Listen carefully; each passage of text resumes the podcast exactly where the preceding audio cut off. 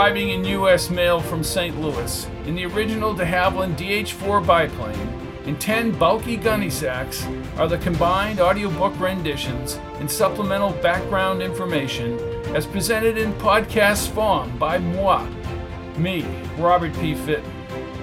Good evening to one and all, wherever in the galaxy you make your home.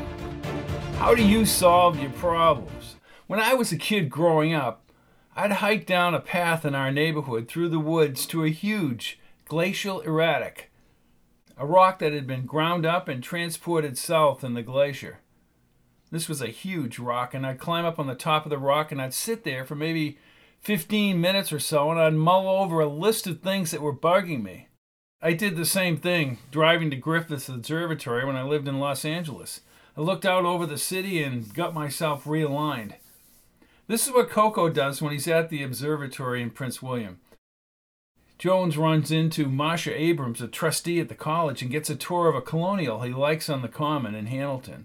He has his first dinner at Police Chief George Strickland's house, and another phone call to Jones from the Slasher. Here is episode 3 of the Prince William Slasher by R.P. Fitton. Observatory Point, Prince William, New Hampshire.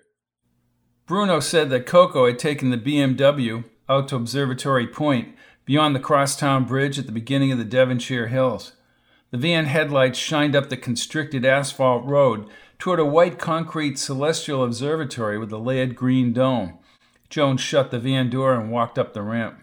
The Prince William lights brightened against the cloudy evening sky, and vehicles appeared like glowing bugs across the silhouetted crosstown bridge. A wind gust burst across the water as the foghorn's glare drifted in from the ocean. Coco wandered along the promenade columns. He took out his lighter and puffed the cigarette red when he saw Jones approach. Big Mouth Bruno, asked Coco. Big Mouth Bruno. He inhaled the cigarette and stared across the water. They buried Holly today, private service in Boston. I didn't know. The smoke slowly drifted by Jones. Red and green lights blinked on the buoys across the bay beyond the bridge. The traffic produced a low level hum. Jonesy, let me ask you this. Do you think Larson is the slasher? Jones turned back to Coco. He shook his head. My gut says no. Me either. I frankly don't think that moron could pull it off, but then again, I didn't think he'd follow me out west. Coco, the scooter was back in the shed this afternoon. It was washed down. I just left the FBI. They were waiting for Pearson.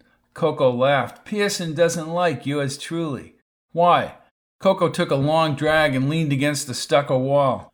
My brother Anthony, I told you, he's missing in New York. Gunner Pearson, they call him Guns, personally forced me out of New York. He threatened to lock me up, and he had the federal prosecutors behind him. The whole thing is one big cluster with the feds, the locals, and the 36 gang in New York City. Anthony is dead. I've accepted that. And Guns isn't a straight arrow either, Jonesy. Sorry. That's neither here nor there right now, said Coco, and then he blew the smoke into the night air. I want this slasher, whoever he is, dead for what he did to Holly. I understand. He raised his voice. It's not idle talk, Jonesy. I mean it. I had people from Boston in the club trying to find this scum. Very elusive. He gave Jones a double take. What? No one's even seen this killer. Well, Junior saw an outline of a gray hooded guy in a trench coat, and part of the motorcycle license plate number, it matches Fish Face's tricycle. Junior caught all that? asked Jones. Yeah, I told you, the guy has a ridiculous memory. Do the cops know this? Nobody asked them, and I ain't telling them either, especially Pearson. Jones nodded. It sounds like Pearson already has it in for you. I don't want to hear it, Jonesy. You're not involved. I'm just letting you know. Like you let me know about the scooter in the back of the shed. The killer has old blood and his prints are on the duct tape. I'm aware of that. George Strickland is trying to get Lester's blood type from the infirmary, but he'll need a court order. don't bank your luck on slow mo Strickland and all the legal beagles. I can have that info tomorrow morning at the latest. He pointed at Jones. And don't ask me how, Jonesy. I wouldn't think of it. Good. Jones furrowed his brow. Whether Lester did it or not, putting that scooter back in the shed makes no sense. We'll see. Listen, come over to the club tomorrow night. I need the crowd. I don't want people to think the slasher is still around. Sure, I'll be there. And do me a favor, Jonesy. You don't know I come out here to think, just in case somebody is tracking you down. Coco gave him a thumb lock handshake. Exactly right, bro. As morning broke, Jones left the Marlboro and walked onto the common. Near the bare trees atop the hill on Main Street, Arnie Dewars popped behind the Prince William Credit Union building. Jones pursed his lips. From the edge of the common, he focused on the early morning sunlight, highlighting the white colonial on the corner of Shore Road. The clapboards looked freshly painted, even though the grass was uncut. If he owned the home, he would have had his boys mow the lawn, and he pictured having his teams on the backyard patio for cookouts. Are you browsing or dreaming? He turned to see a short haired woman, middle aged, in a navy business suit. Both. Then he looked back toward the bank.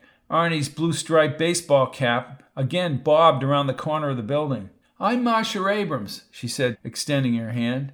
Jones slowly panned back to Marcia. Matthias Jones, I met Mr. Abrams at the college trustee meeting. My dad is optimistic things will get better with the college teams, especially after Lark. Well, Lark will be fine, said Jones, in retirement. Would you like to see the interior? she asked. Could I? Sure. Remember, I'm just browsing and dreaming. Marcia flashed her real estate smile. I'll keep that in mind. Jones followed Marcia through the front gate and up the walk as Arnie tiptoed behind the tree trunks near his small pickup truck. Marcia opened the creaky picket fence gate and they moved up the fieldstones toward the front door. That man is a major nuisance. Lark? asked Marcia. No, Arnie Dewars. Oh, he's been that way all his life. He used to put frogs in the girls' room in third grade. Scared us silly. Well, I hope he was punished said Jones, gritting his teeth as the Dewars pickup pulled away from the curb up the hill. Jones's cell vibrated. Excuse me. She nodded and climbed the granite steps to the front door. Coco's name lit up on the display. Coco. Bad news for Fish Face. Type O, Jonesy. No. Yeah, not good. Are you going to have him hit? Jonesy, I'm not hitting nobody. Marcia opened the glossy red door and Jones followed her inside to a stone tiled foyer. The musty air and dust covered window sills gave the house an older appearance.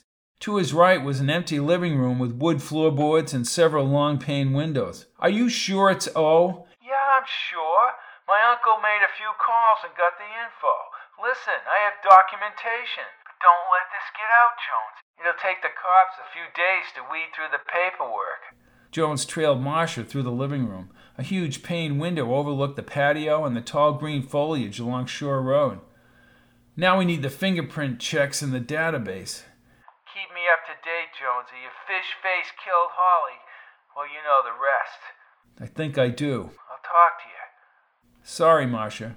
No problem. This house has been unoccupied for over a year. 2,500 square feet, natural gas, forced hot water. Pipes are old, but okay. Jones was amazed at her honesty. The kitchen had ample gray counter space and a set of sliders overlooking the patio. His phone rang again. Busy man. Jones smiled and was baffled at the unknown number. Hello, Matthias Jones. The line sputtered and crackled. Who is this? he asked as Marcia opened the sliders. He heard heavy breathing. Jones walked back into the living room away from Marcia. Okay, I'm gonna hang up on you, pervert. Hello, old boy. Lark? Matthias? Lark, where are you? asked Jones, praying the former football coach had not returned from the cruise. Knowing his son was under suspicion for murder might send Lark over the edge. Old boy, we're having the time of our lives. I feel like a young buck. Jones ran his fingers along the green colonial wallpaper. Look, Lark, that's nice. Where are you? Oh, we're in the Canary Islands, old boy. I don't see any canaries. Do you see any canaries, Flo? Well, it's been nice talking with you, Lark. We're about to enter the majestic Mediterranean. I wanted to fax some suggestions for the baseball team. Jones pushed his fingers back through his hair. Lark, we still have 15 basketball games. Starting pitcher should be Windmill Wilson. Just email me, he said as he began pacing in the living room. Email? Jones shrugged his shoulders to Marcia on the patio. Lark, this call must be costing you a fortune. After a short silence, Lark coughed several times. Oh, well, righto. Talk to you later. Then the line cut with a loud click. Jones held out his phone and shook his head. Then he walked out onto the patio. A new stockade fence surrounded a grassy square backyard. The patio had smooth gray fieldstone tiles.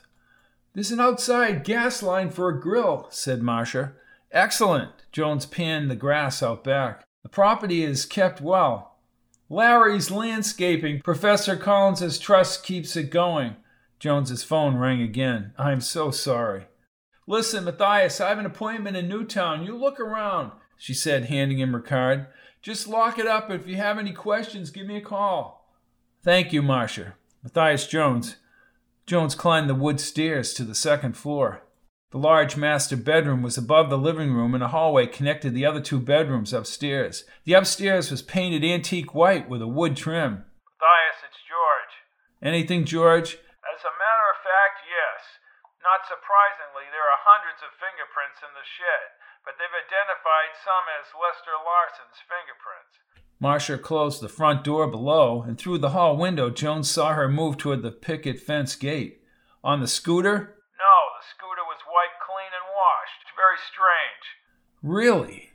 The odds are that Lester brought the scooter back. And he did work in the shed. My dad used to say he liked definitive proof. I agree. By the way, Mary wants to have you over tonight. You'll like Mary. The Dewar's pickup truck inched up Shore Road beyond the arborvitae. That stupid idiot. What? Arnie Dewars is stalking me. He just drove up Shore Road. You're kidding. You want me to send Wendell over? No, I'll take care of the nosy Mr. Dewars. What time would you like me to come over, George? Five thirty-six. I'll surprise you, said Jones. Jones scurried down the front stairs and quickly locked the outside door. The sun was a little brighter now as he leaped the picket fence onto Shore Road and surprised Arnie sitting on the trunk hood smoking a cigarette. Startled, Arnie lost his balance and fell toward the bushes.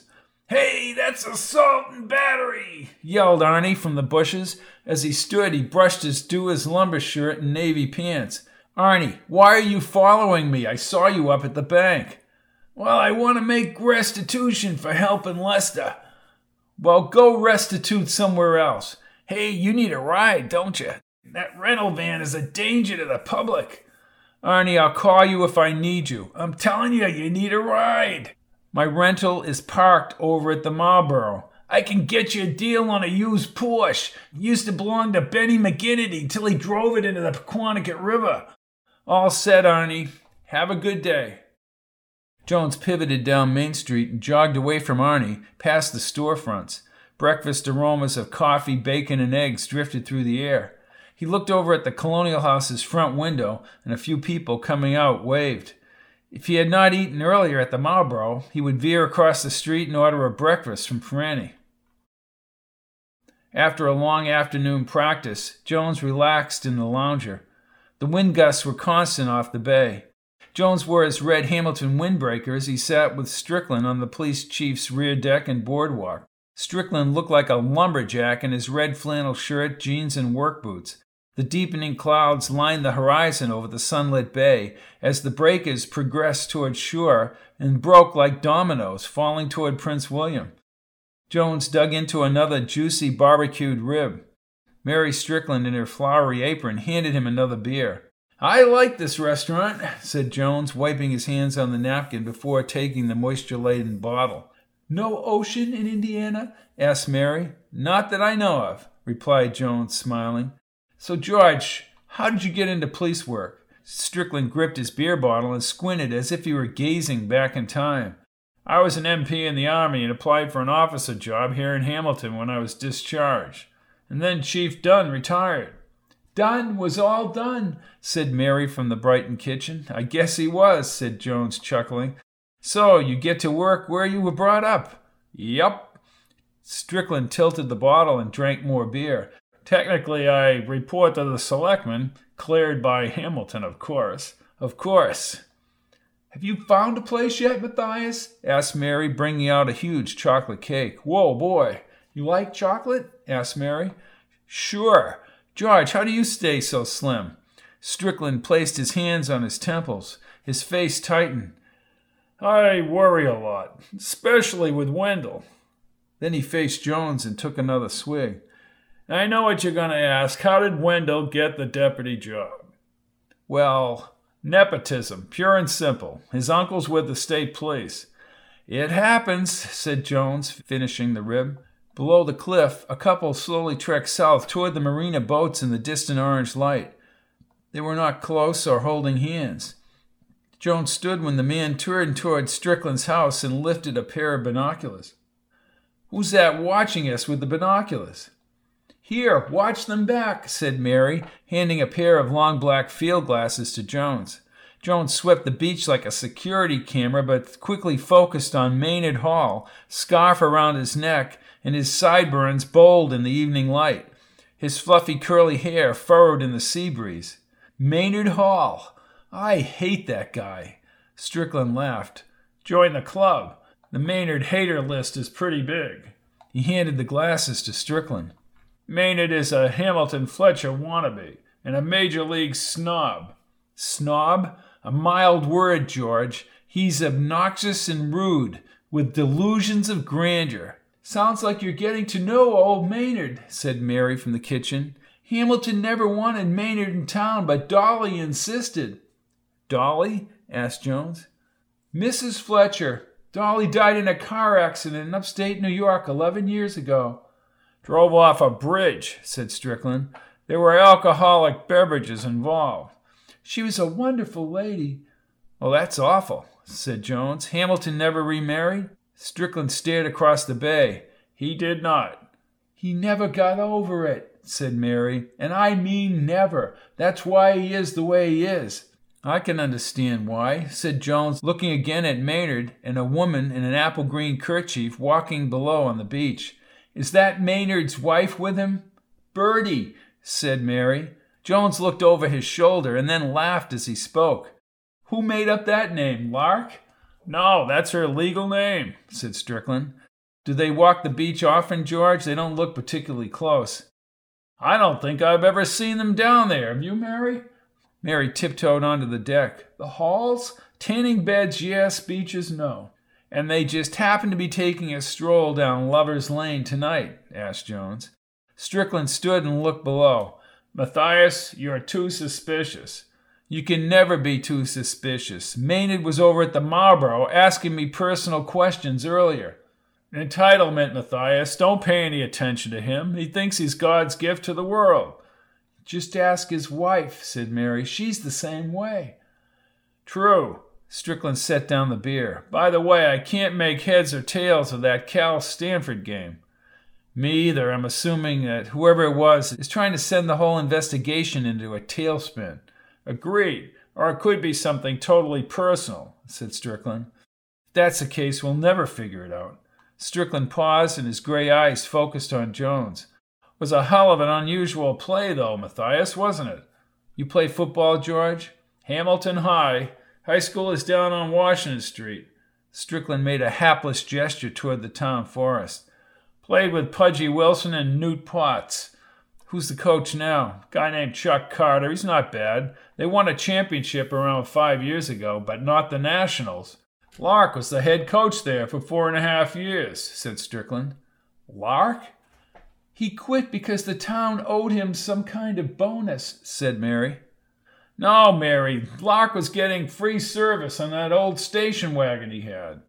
When the transmission went, they refused to pay for it, and then he quit. Who hired him at Hamilton? asked Jones. Maynard and Bertie had moved slightly closer to the cliff. Chief Dunn and Lark were big buddies. Dunn had something on Hamilton. From what I can gather, Lark pressured Hamilton when he found out what Dunn knew.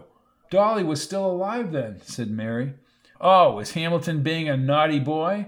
asked Jones, grinning. Probably. That explains a lot, added Jones. Even though darkness had settled over the gray beach sand and more vessel lights appeared on the ocean, Maynard again had the binoculars in his hands. Strickland stood. I figure I have two options to get Maynard the hell off the beach, said Strickland. Well, what's the first one? asked Jones, holding his beer as he sat down. Call Hamilton, but that's too easy. He set the binoculars on the glass side table and stepped in the kitchen, returning half a minute later with his handgun. George, uh, isn't that a little bit much? asked Jones, leaping to his feet. He always does that, Matthias. That gun has no firing pin or ammunition. Jones smiled as Strickland waved the gun. Within a few seconds, Maynard grabbed Bertie and they trotted down the sand. He must be parked at Hanson's Marina. He'll call Hamilton, and then I'll tell Hamilton how Maynard was spying on us. Sounds like a plan to me, George. Chapter 10 Jones's office, Hamilton College, Hamilton, New Hampshire. Jones continued sorting manila folders all morning in his office. As he stared at the huge oak framed color photo of Lark on the office wall, his cell sounded in his jacket behind the chair. Jones reached in his pocket as he looked into Lark's big blue eyes, magnified behind his silver rimmed glasses. Bon voyage, Lark, said Jones, turning in his chair. Matthias Jones. Matthias, it's Jim Gallagher. Jones again glanced at Lark's ever present countenance. And how are you this fine day, Father? Oh, I have the senior citizens trip to Connecticut coming up on Monday. Bunch of nervous Nellies. They all want to stop off at the Bristol winery outside of Hartford. Salute! Gallagher raised his voice as he did during his homily. Here's to the health of your enemies. I'm Irish. Jones laughed. Let me guess, you want me to sign up Jimmy Budafino tonight? No, I'm just checking that tonight doesn't include hanging out at Club Max. Now, Father, I'm a big boy. Matthias, you can only get into trouble at Club Max. I'm just meeting Coco. He's still upset as I am about Holly's death. I get it. So, we start calling numbers at 8, and there are lots of nice young women here in the parish. But, Father, And I'll see you at 6 in the rectory. Jones was about to speak, but Gallagher was gone. He checked Lark's old lime green analog clock on the wall and made a note to order a digital clock. A smile formed quickly. That man is extremely aggressive. He must have been one hell of a fighter. Between the bare tree branches at the St. Bart's Parish Hall, light blazed through the upper window span. Jones checked his watch. By pacifying Father Gallagher for a few minutes, he would foster their relationship. Then he could go over to Club Max and discuss the slasher case with Coco. Jones thought he saw steam from the van's hood as he locked the doors. He walked between the smattering of cars in the side parking lot.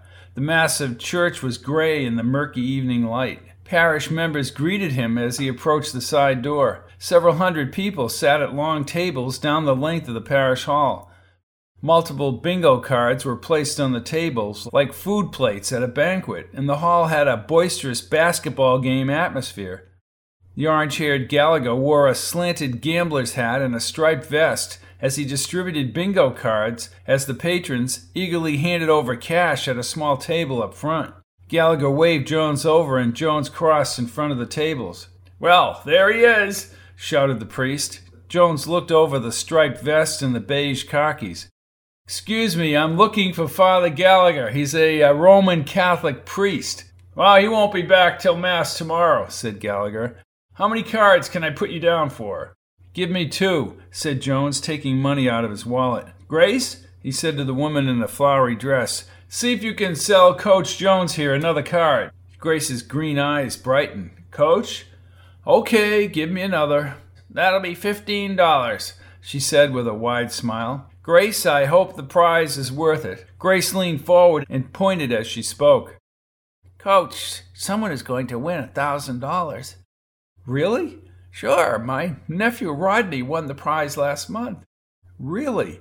He bought me a new coffee maker. I love hazelnut. She raised her hand over her mouth and in confidence spoke in a low voice.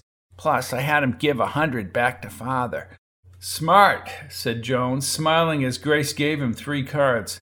Good luck, coach. Thank you, Grace. I want you around to call some numbers for a round, said Gallagher, pointing at him. Hopefully the Bertofinos will be here. Yes, father.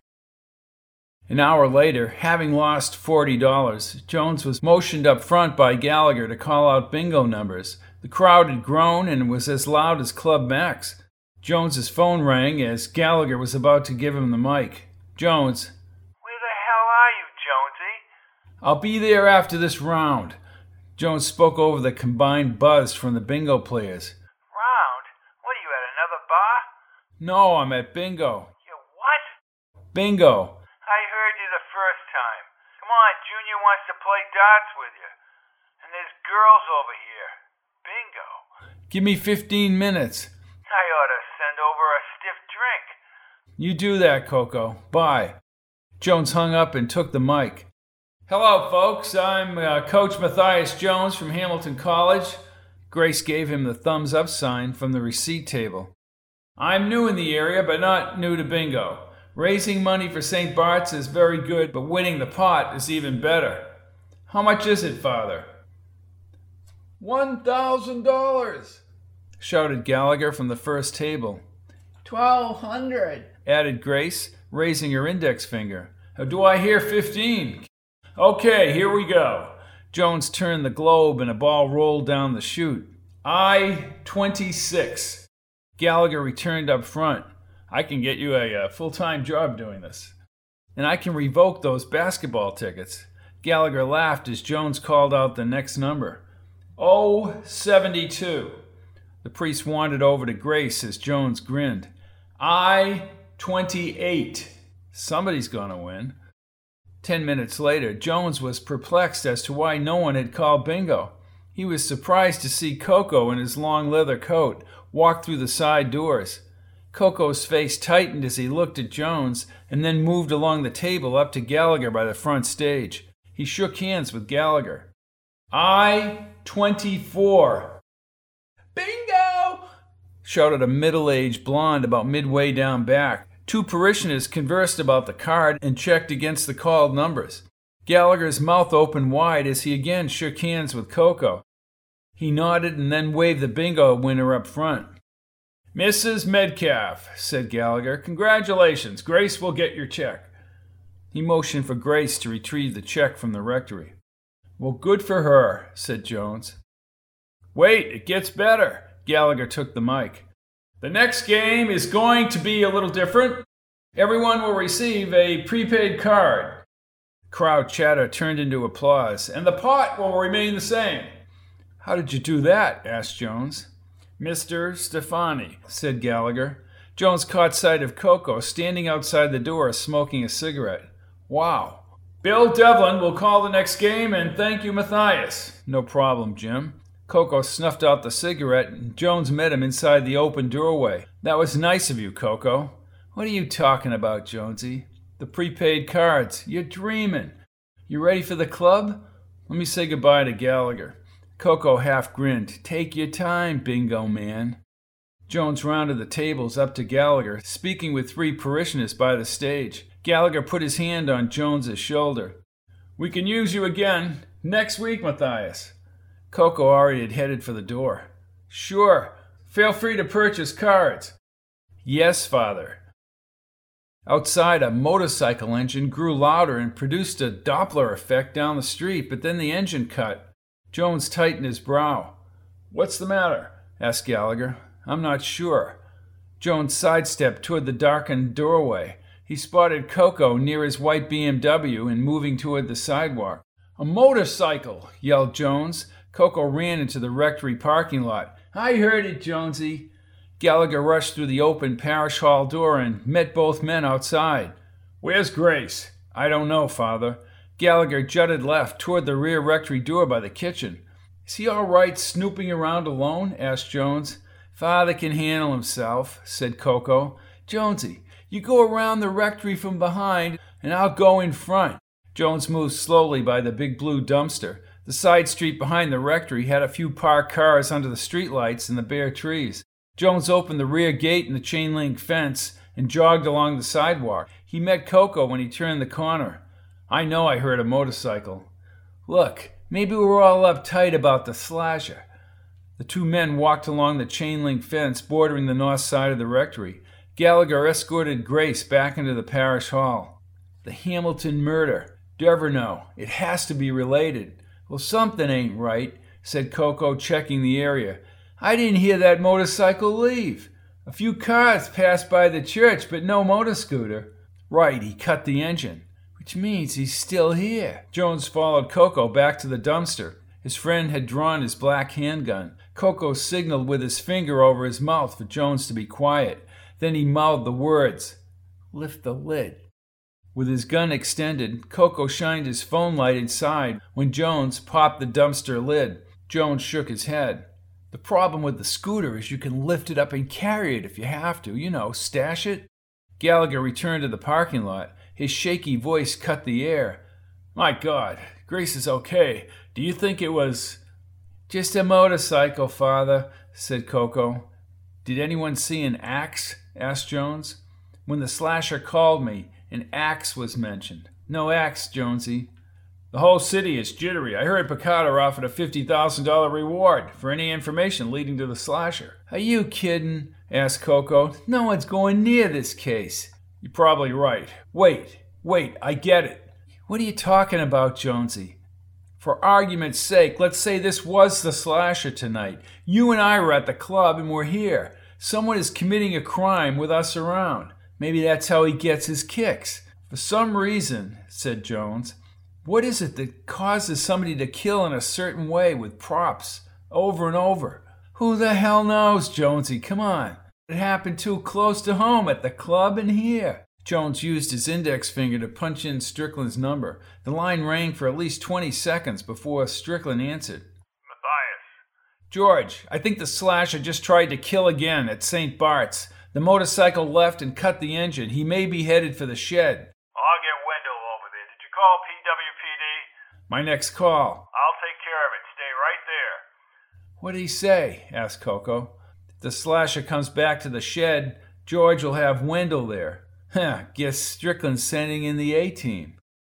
Chapter 11 Hamilton Police Station, Hamilton, New Hampshire. Outside the station, Strickland held a white notepad. Clouds hovered over the town, and Jones felt a few raindrops. Cars moved along Main Street as he thought back to last night outside the parish hall. I thought Gallagher looked scared this morning in church, said Strickland. Maybe the motorcycle was nothing at all, said Jones, munching on a Big Mama's vanilla cream donut. Then he sipped the hot coffee. Everyone's on the brink, George. Damn right they are. Jones wiped his lips with a napkin. And you're telling me Wendell saw a scooter in the shed? He was down there within ten minutes of our call. Either there's two scooters or it wasn't the slasher at St. Bart's. Jones swallowed more coffee. Grace told Kevin Phillips she saw the slasher. Well, maybe it was a copycat. Jones shook his head. I think he cut the engine, and when we started searching, he simply walked the scooter away. The second scooter. I heard Picardo is in a shaky position because of the slasher. The reward may not be enough to keep him in office. And Herbert Lane is in Bermuda. Herbert never met a battle he couldn't run from. He knows his own election is on the line because of the slasher. I think we should sweep the campus and not the Devonshire Hills. Why? My gut tells me that someone is framing Lester with the motor scooter. I don't get it. Obviously, there are two scooters here, George. Let's take my side road theory forward. Why would Lester need to be framed for these murders? People are framed when you want them out of the way, said Strickland. Get them in jail, etc. Jones pointed at him. Right, or shut them up, or allow them to be killed. What's the bottom line? The slasher may have killed Deverneaux, and Deverneaux was having an affair. Strickland stroked his chin and said nothing for at least ten seconds as occasional raindrops fell. How do you know this? Since she didn't tell me not to mention her name, it was Pia. Who the hell was Darlene having the affair with? Pia only knew of the affair. She didn't know who. Strickland pursed his lips. I originally took a statement from Pia. Why did she tell you about the affair now? She could have told me two years ago. Maybe she wanted to make sure Alvin was out of town. and she didn't want to ruin her friend's reputation. I have zero evidence that Darlene was murdered by the slasher. He stepped closer. She was just a normal person, killed for some other reason. Regular people veer off the tracks too, George, said Jones as the raindrops hit his arms. Sometimes I think this thing will never be solved. You better tell her they're going to want a statement under oath about this so called affair. I'm sure she knows that, George. It still doesn't get us closer into finding the slasher. You'll have to give a statement also. I know. People are scared silly, and the feds are all over everything we're doing. I would watch what I say, Matthias. Why? Because of Hamilton Fletcher? Especially Hamilton. I have a feeling he'll be calling me about his new assistant coach, Jones said in a low voice. You don't seem too happy about that. I want Woozy Williams, but I'll take what I can get as long as it isn't Froggy. I'll do some checking before practice. The raindrops were heavier now. And I'll quietly begin looking around campus for Lester. Keep me informed if you find anything. We'd best get in the cruiser or we'll get soaked. Sometimes I think my mind is so focused on this slasher thing I forget about everything else. Strickland drove Jones to the gym. The two men again reviewed the slasher's motives as the wipers alternately cleared the cruiser windshield. Strickland was convinced that because the play was so bizarre, the underlying motivation of the killer, once revealed, would make perfect sense within the context of the play. For some reason, George, said Jones, the slasher is obsessed with that kickoff, the laterals, and the unlikely touchdown. You don't go around murdering people just because your team loses a game. Oh, really? You haven't been a coach? Strickland grinned. Phillips thinks it's a total monkey wrench. That may be true, said Jones, pointing. Well, enjoy your day, Matthias, even though I know you'll be racking your brain on the slasher. I have practice this afternoon, he said, looking out over the rain smeared window. It always rain like this, George? Only when we need it. I'll talk to you later. Stay dry. As Jones entered the side door, the hefty Leo Crowley, in his gray sweatshirt and jeans, carried a bag of basketballs toward the storage room. Jones shook like a dog shedding water. Hey, Leo. Hey, coach, I'm glad you're here. Let me guess, Lark's returned to coach the team. I don't think so, he said, pointing at Bub. The center light is out. Do you want me to get down Jefferson's and get more bulbs? Didn't we just replace all the bulbs? Well, I told Arnie that. Arnie? asked Jones, looking up. What happened? Arnie and Smitty were taking bets. Jones walked up to Leo. First of all, who is Smitty? He works for Larry's Landscaping. Okay, why were they betting?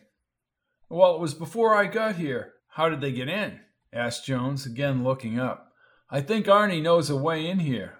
Oh, really? They were betting a buck every time they hit the overhead lights. Those lights are encased in metal mesh, Leo. Jones could feel the tenseness in his stomach. You call Arnie and tell him I want to see him. How many lights are out? Seven. Jones opened his mouth. Okay, go down to Jefferson's Hardware, get a dozen bulbs. Well, how do I pay for it? Don't we have an account? Lark would wait for cash from Malcolm Hayes. Who? The Fletcher controller. For light bulbs? Jones reached in his wallet and pulled out a hundred dollar bill and tell that goofy guy, Courtney? Right, that we need to establish an account. Jones pushed his fingers through his hair. But call Arnie first and don't tell him I know about the lights. You gonna smack him, coach? No, Leo, but I am gonna make him pay for those bulbs. Jones sat in the empty bleachers and checked his notes on his yellow pad. The upper windows were streaked from the rain. He needed to practice the fast break with the team later this afternoon. The boys would not like more exercise. As he looked up, Arnie, carrying his work boots, wandered down the sidelines. Arnie, what's up? asked Jones, pretending that nothing was wrong. I don't want to get water on your floor. Thanks. Arnie pushed up his black rimmed glasses and tightened his brow. I'm worried that my buddy Lester's a slasher. For the first time, Arnie looked sincere. Arnie, I don't think anybody really knows. Hey, it ain't looking good for the little guy. No, it isn't, said Jones, holding his notepad. Say, Arnie, I don't know how you got inside the gym, but don't let it happen again. Well, you gotta be more careful. Think you have a key, probably a master key. And further, I think Lester got it for you. You're dreaming. That would be unethical. Exactly. You can hand it over now. Can't help you. I'll tell you what.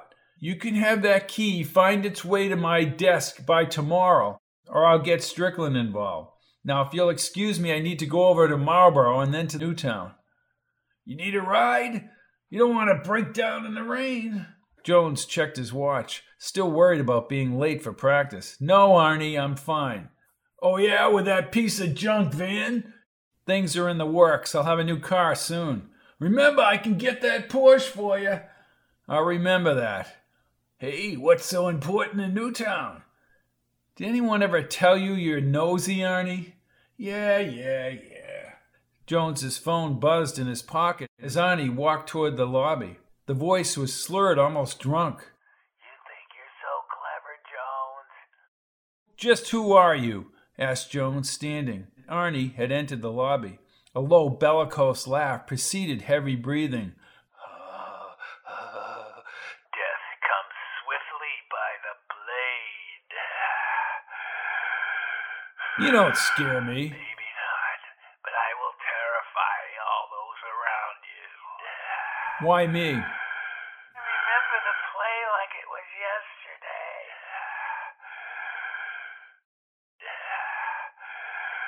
Again, the demon laugh exploded from the depths of a troubled soul as the line cut. Jones kicked the bleachers, sick, Well, I wished I could have traced the call. yelled Strickland on the phone from his house. No doubt about it, the slasher involves me now since Holly's death. Hence the attempt at St. Bart's. I'll call you tonight, George. Jones set the phone on the passenger seat. The wipers smudged water across the windshield. He pressed his lips as the van had difficulty moving up the slippery grade in the Devonshire hills. He could hear Cocoa's warning in his head to get another vehicle, but through Godzilla Rentals. About midway up the highway, a loud engine noise became a constant clatter as the van lost power. Jones pulled over to the shoulder. The rain now moved in sheets down the windshield. Steam spiraled out of the hood and he shut off the van engine.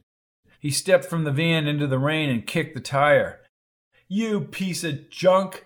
Down the hill, back toward Hamilton, the Dewars pickup raced up the highway. Oh, great. My one and only hope, Arnie Dewars. Arnie, cigarette plunked in his mouth, pulled by Jones and in front of the van. He rolled out of the truck and in the rain like a monkey swinging in the cage, but left the truck engine running and the wipers swishing.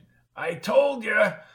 Told me what, Arnie? That van is a piece of. I need a ride. The water drizzled off Arnie's cap visor. What's the matter? Can't take a little rain? Look, Arnie, said Jones, his hair becoming matted down.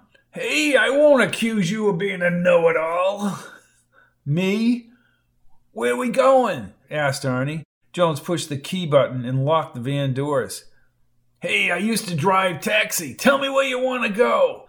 You drove taxi? Jones climbed inside and swept the empty coffee cups and trash onto the floor. The truck reeked of cigarette smoke. That company ain't here no more because of the lawsuit. I don't want to hear it, Arnie. Arnie pulled into the lane without looking. Jones exhaled. The passengers all recovered. Jones held the dash and just stared at him. Yikes. Arnie kept his cigarette out the window as per Jones's request. Once in Prince William, he drove in an unusual driving pattern over the slick crosstown bridge's concrete. I was a high school star, said Arnie. Arnie, just stay in one lane. These roads are bad with the rain. What are you afraid of traffic too? No, it's you I'm afraid of, he said. Arnie whipped into the inner lane and fishtailed. Arnie, you chicken? Jones pinched the bridge of his nose. What sports did you play, Arnie? Triathlete for Hamilton High School. I bet you smoked. Yeah. Did you see that old Enterprise article? Even put a picture of me smoking while completing a TD pass. You don't say, said Jones, wishing he had just rented another vehicle. Arnie, tell me the truth. Did you talk to Lester? Nah, Lester only gave Muddy notes. We did just what he asked us to do. Is Lester the slasher, Arnie? I tell you, if he got mad enough, he could do it. But we're talking about more than one murder.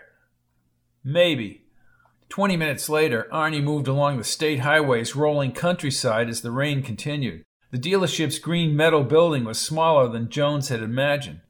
You must be making big bucks to get a Mercedes, said Arnie, unless Hamilton Fletcher is paying for it.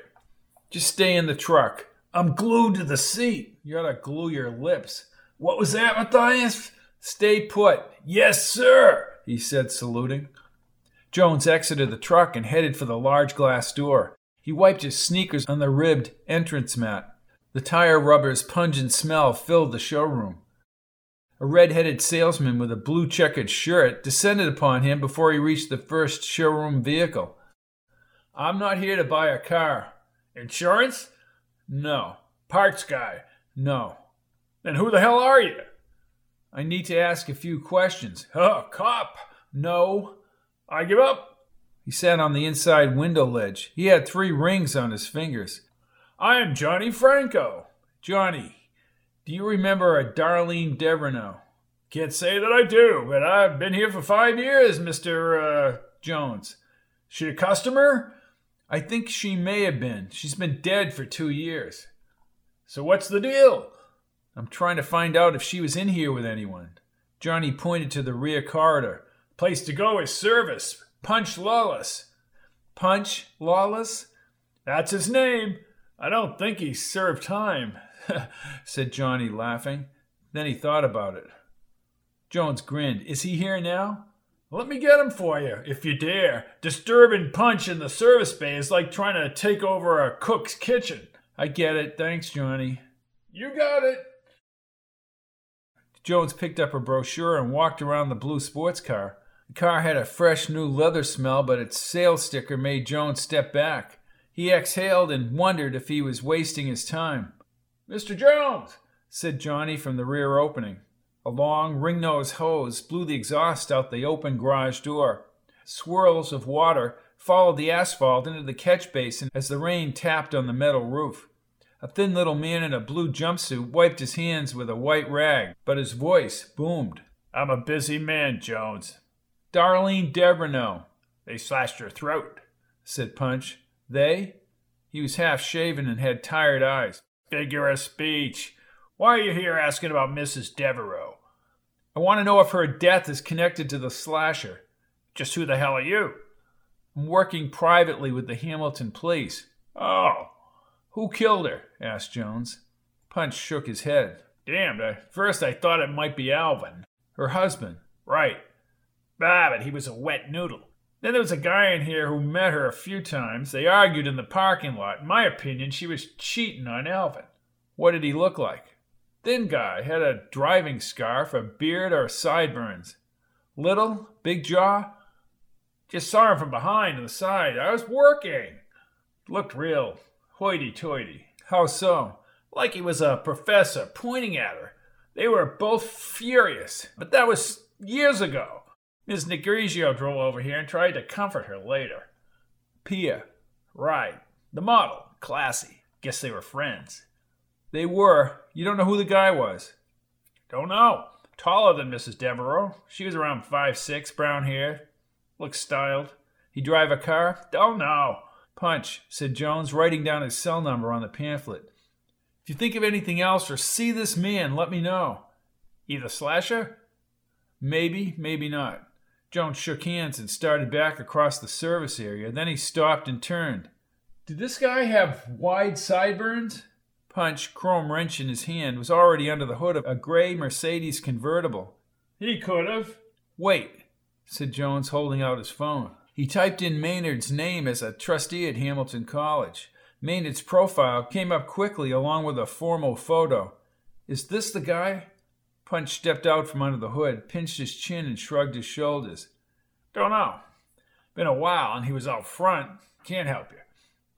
No, you have, Punch. Jones glanced at Maynard's picture and then looked up. Did Darlene call him by name? They were too far away. Jones kept thinking about Maynard, a man with sideburns arguing with Devereux at the dealership. He shook his head and tried not to let his distaste for Maynard cloud whether the man had committed murder. The rain intensified. The truck rumbled over the rolling hills, the bare trees blurring by. Hey, earth to Matthias! Earth to Matthias! Shut up, Arnie. What I say? Where do I begin? Arnie kept looking down at his phone and the wipers clapped. Arnie, you don't even know where you are. Sure, we're on the way back to Hamilton. With the storm, you should have taken the main roads. Arnie hit a bump and Jones's shoulder slammed the side window. Just slow down. I've driven these roads since I was 13 years old. 13? Jones shook his head and pulled out his cell phone. He punched in Pia's cell number. Pia, this is Matthias Jones. I've just learned information that you may know more than you told me. Please give me a call. Hey, you going out with Pia? asked Arnie. You move right in, don't you? Arnie, don't start one of your rumors. I'm not going out with anyone. Jones stared, and Arnie pretended to button his lip. Mm, mum's the word. Sure it is. And remember, I want that key back. No can do. We'll see. Arnie drove rapidly over the narrow, winding road, the potholes patched and a long cable strung between concrete posts along the road shoulder through the Devonshire hills. Several times his tires hit the shoulder mud. You're gonna get us killed. Hey, you take your life in your hands when you ride with kid Dewars. Ever driven in a stock car race, Matthias? No, I haven't, Arnie. I have a basketball practice. Do you even know where you are? I know every shortcut from here to Maine. Oh, yeah? Why don't you have a GPS? You're a wuss if you have to rely on a GPS. Hey, you don't even have a car. The road merged with an older section of Prince William, consisting of weathered factories and faded clapboard company houses. Arnie splashed through the long puddles and localized flooding. Eventually, the road ended up near the highway, slicing the Devonshire hills and Hamilton. Forty five minutes later, Jones stepped out of the truck and pulled his windbreaker over his head. Arnie, that ride took a half an hour longer. What are you in a hurry? Yeah, I told you I have a practice. Don't worry, I won't say anything about Pia. Say whatever you want, Arnie. I don't care. Just get me that key or I'll be calling Hamilton Fletcher. Jones shut the door and Arnie leaned toward the open window. You're welcome for the ride.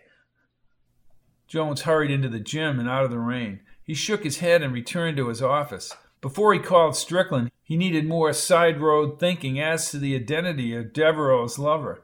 Just because the guy arguing with Devereux had a beard or side whiskers did not mean he was Maynard Hall. Within ten minutes, he was on the cell with Kevin Phillips. Phillips asked him if Pia knew the identity of Devereux's lover. Kevin, I'm not holding anything back. If she knows, she's not telling me. Phillips warned Jones that Guns Pearson would want a statement.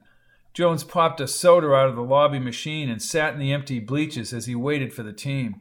The upper, rain smeared windows reflected on the shiny gym floor as he pushed in Maynard's number from the card he received at the trustees' meeting. You are connected to Maynard Hall. I value your call and wish to speak with you as soon as I possibly can. Thank you very much. Jones sneered at the phone. Maynard, what do you know about the play? Since you value my call, call me. Jones cut the line and rubbed his chin. Then he leaned back in the bleachers. Even Maynard's voicemail message was snooty. What he needed was Maynard's fingerprints. Yet he was more confused as to why Pia was now dropping information about the shipping tape and Devereux's lover. During the two hour practice, Jones, preoccupied with Maynard and the slasher case, concentrated on basics. He grew increasingly aggravated without the full array of overhead lights. Over and over, his boys dribbled for layups. For an hour, they shot from the foul line and then they practiced the fast break. But Jones speculated as he yelled for the team to run, run, run. Was the buzzing noise outside the boutique a scooter? Jones's side road theory was built on the noise being the scooter. Did Pia know more about the affair? You boys are doing great. You've won two in a row. I want you to push it. I want you to do what no other team is going to do run Fletcher Hill. In the rain? Somebody yelled out. After a short silence, he stepped toward them. It's letting up, and I'll run with you. Hey, coach, you want me to start replacing the bulbs? asked Leo from the bleachers. We should have Arnie and his buddy do it, said Jones. What about the receipt? Send it to Dewars? No. Send it to Hamilton Fletcher, Leo. Leo smiled. Well, I can't wait for this one. Okay, let's go, boys. Jones finished drying his hair. He jaunted away from the locker room into his office and pulled a dry sweatshirt over his head. Strickland approached down the locker room corridor. The police chief had two coffees and handed one cup to Jones. Not Big Mama's, said Jones, looking at the cup. Thanks, George. Campus cafeteria. Well, I'll give you a pass. I saw you running with the boys. You think running in the rain is going to win the game? Monkey see, monkey do. Strickland laughed and nursed the coffee. Well, they'll respect that, Matthias. I think. More importantly, they'll be in shape, George. I Always try and do more than the other teams. It gives you the edge. Plus, most of the storms passed over. Matthias, Wendell and I searched all the dorms. No reported sign of Lester. He did, George. I was over Newtown today at a Mercedes dealership. Darlene Deverneau had a Mercedes. Jones nodded. How is that related to the murder? Strickland leaned toward Jones and raised his brows. I talked to the service guy, Punch Lawless. I know Punch. He used to work for the truck dealership in Prince William. That was a while ago. What did Punch say? Jones sat on the edge of the desk. Deverneau's lover. Lover? The one Pia told you about. Right. We'll call him Boris. Boris argued with Deverneau two plus years ago, if Punch can be believed, and I think Boris may have killed Deverneau. I'm sure Guns will want to talk to both you and Punch. Punch won't like it. No, he won't. Strickland lifted his coffee cup as he spoke. Do you think Pia knows who the guy was? I have another call into her.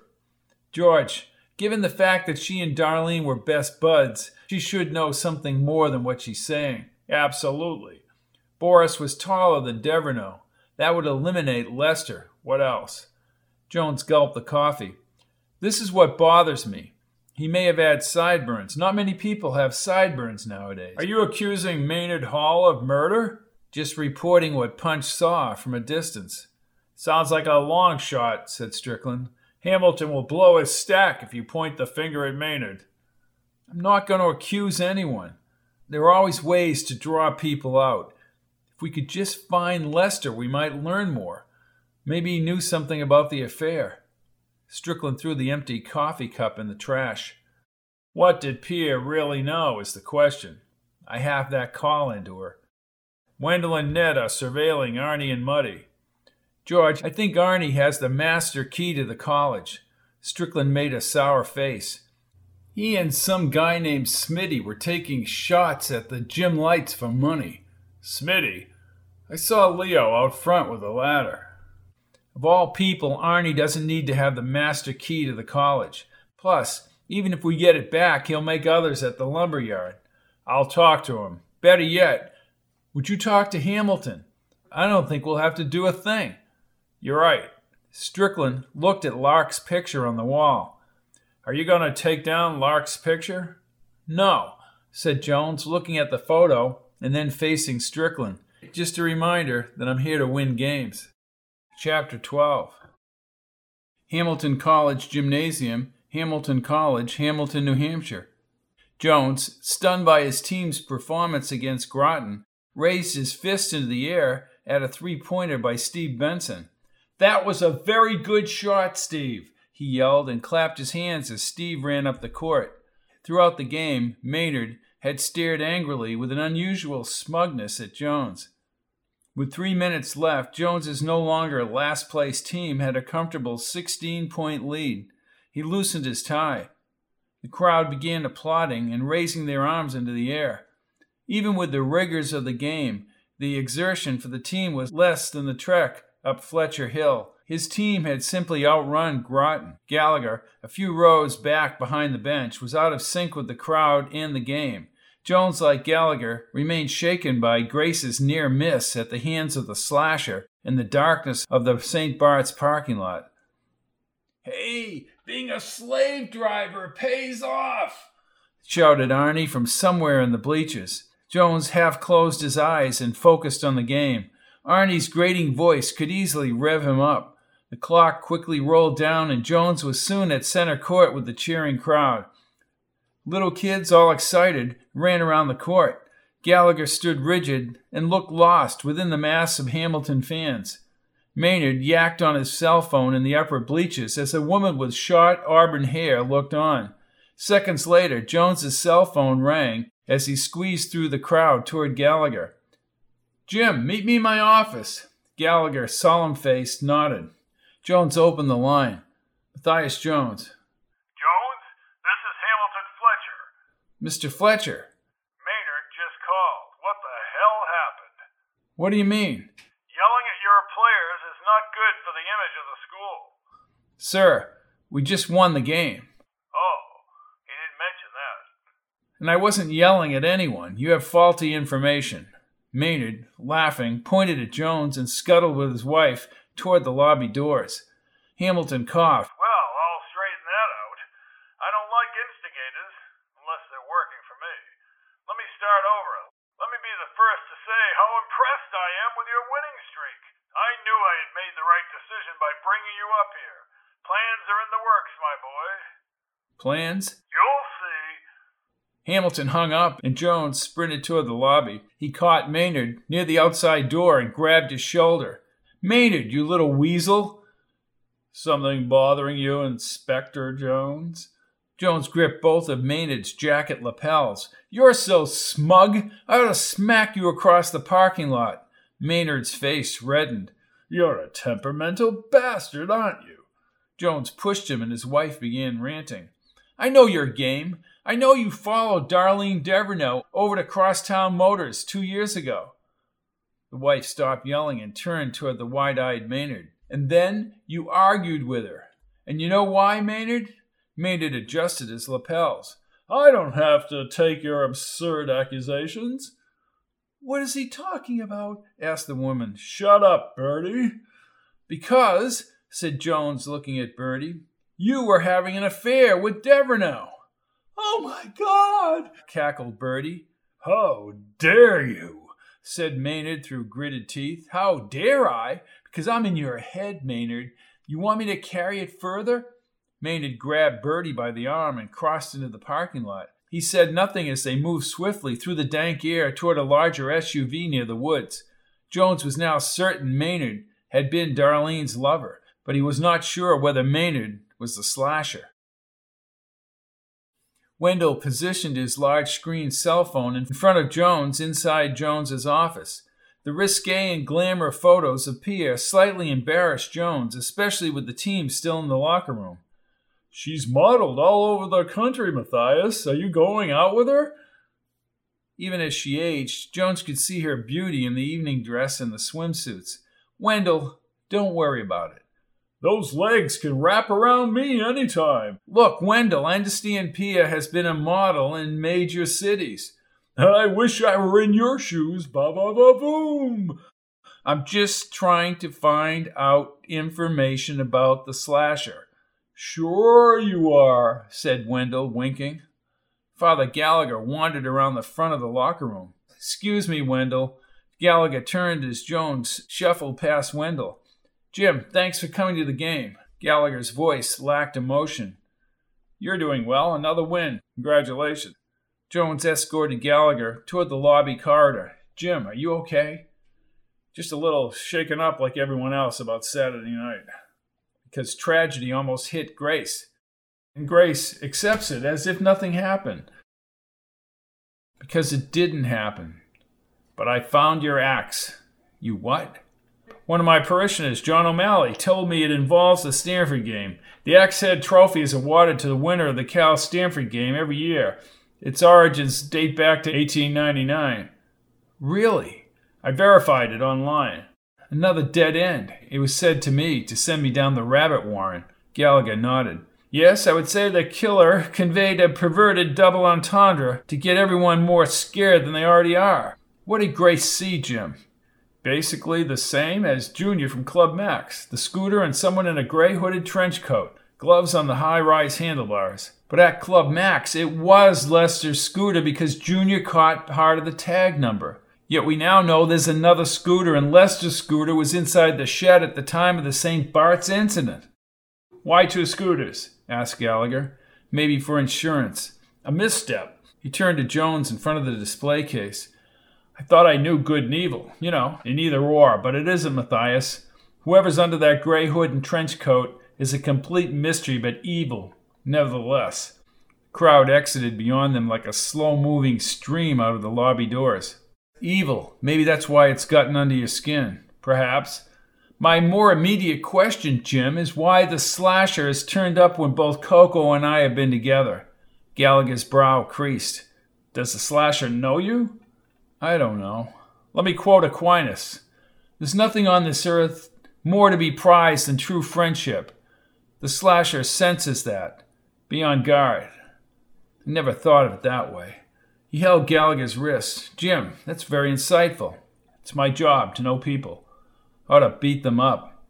Now come on, Matthias. I've been out of the ring for ten years. Tomorrow morning we're having breakfast at the Colonial House, and I can send my chauffeur for you, said Jones, chuckling.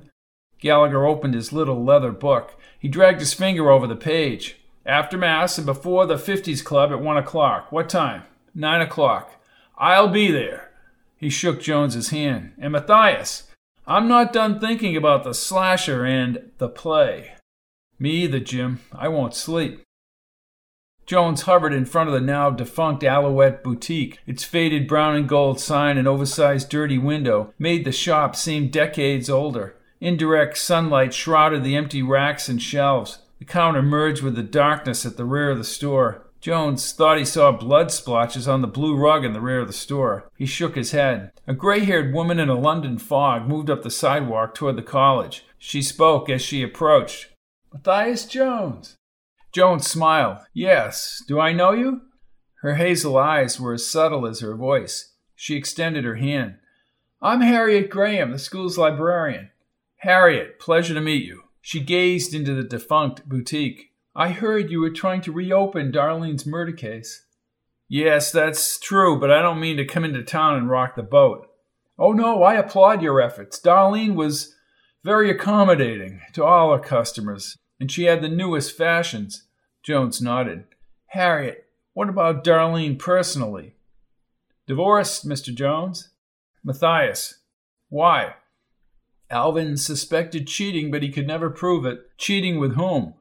She pursed her lips. I don't know. Did you ever see this man? No. Jones turned toward the window. Do you have a little more time? Sure. Inside here, it's pretty much abandoned. What did it look like during its heyday? Elegant would best describe the Alouette boutique. Classical music throughout the store. The rug you see now is the lower rug. There was a thick white plush which got rather messy. The counters were high gloss white and a fan spun above. She have any other help? Helen Lockerbie, but she's passed on years ago. Very old. And the model, Negrigio, sometimes she'd help with choices. They shopped together in Boston and New York, but she was mostly a friend to Darlene. Her presence in the store brought in customers for sure. She made big bucks as a model. So I hear. Darlene Hamden sometimes made custom dresses. That wasn't the norm. But they shipped if you were out of town. They had beautiful boxes sealed tight. How so? Tape, white tape. White tape? Who owns the building now? She shook her head. Don't know the answer to that, Matthias. I'd like to get inside. If you find out in your travels who owns the building, sure. Then she gripped his forearm. Are we safe, Matthias? Yeah, we're safe. Here in Hamilton, anyway. And these murders, despite the notoriety, are isolated. I wouldn't worry. Thanks, and good luck with your teams. Glad you're here. Me too. Nice to meet you, Harriet. Harriet lip smiled and started down the sidewalk to the brick library. Jones found Strickland's name on his phone and called as Harriet moved away. Strickland. George, I know I'm new here in town, but I'm standing in front of the boutique wondering just how the hell the FBI took the investigation away from you at all. Let me step outside, Matthias. Hold on. Jones wondered about the boutique's back room in the dark. Possibly Hamilton Fletcher.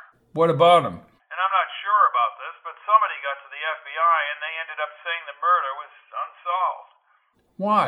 asked Jones, turning from the boutique. I was boxed in. I did a roundabout investigation, a joke. You brought it as far as you could, George. Can I get into the boutique?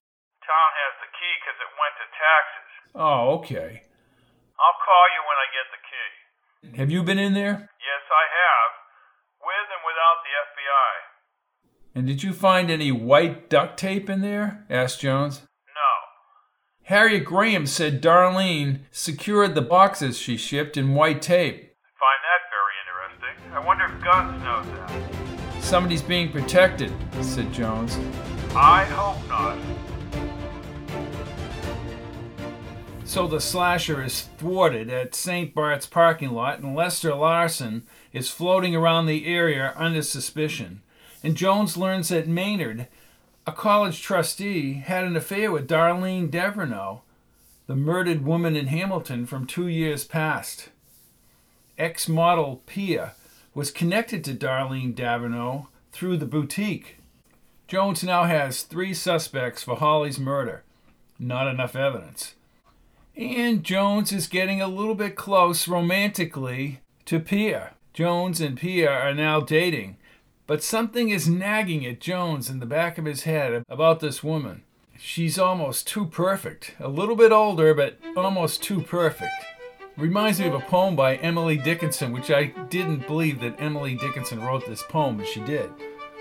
Wild nights, wild nights, where I would be. Wild nights should be our luxury. Futile the winds to a heart in port. Done with the compass, done with the chart. Rowing in Eden, ah, the sea.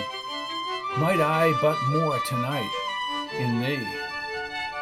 Wow. Jones is being chased by Cupid, and I'm Robert P. Fitton, and I'm leaving town. I will be back next week with another episode of the Prince William Slasher.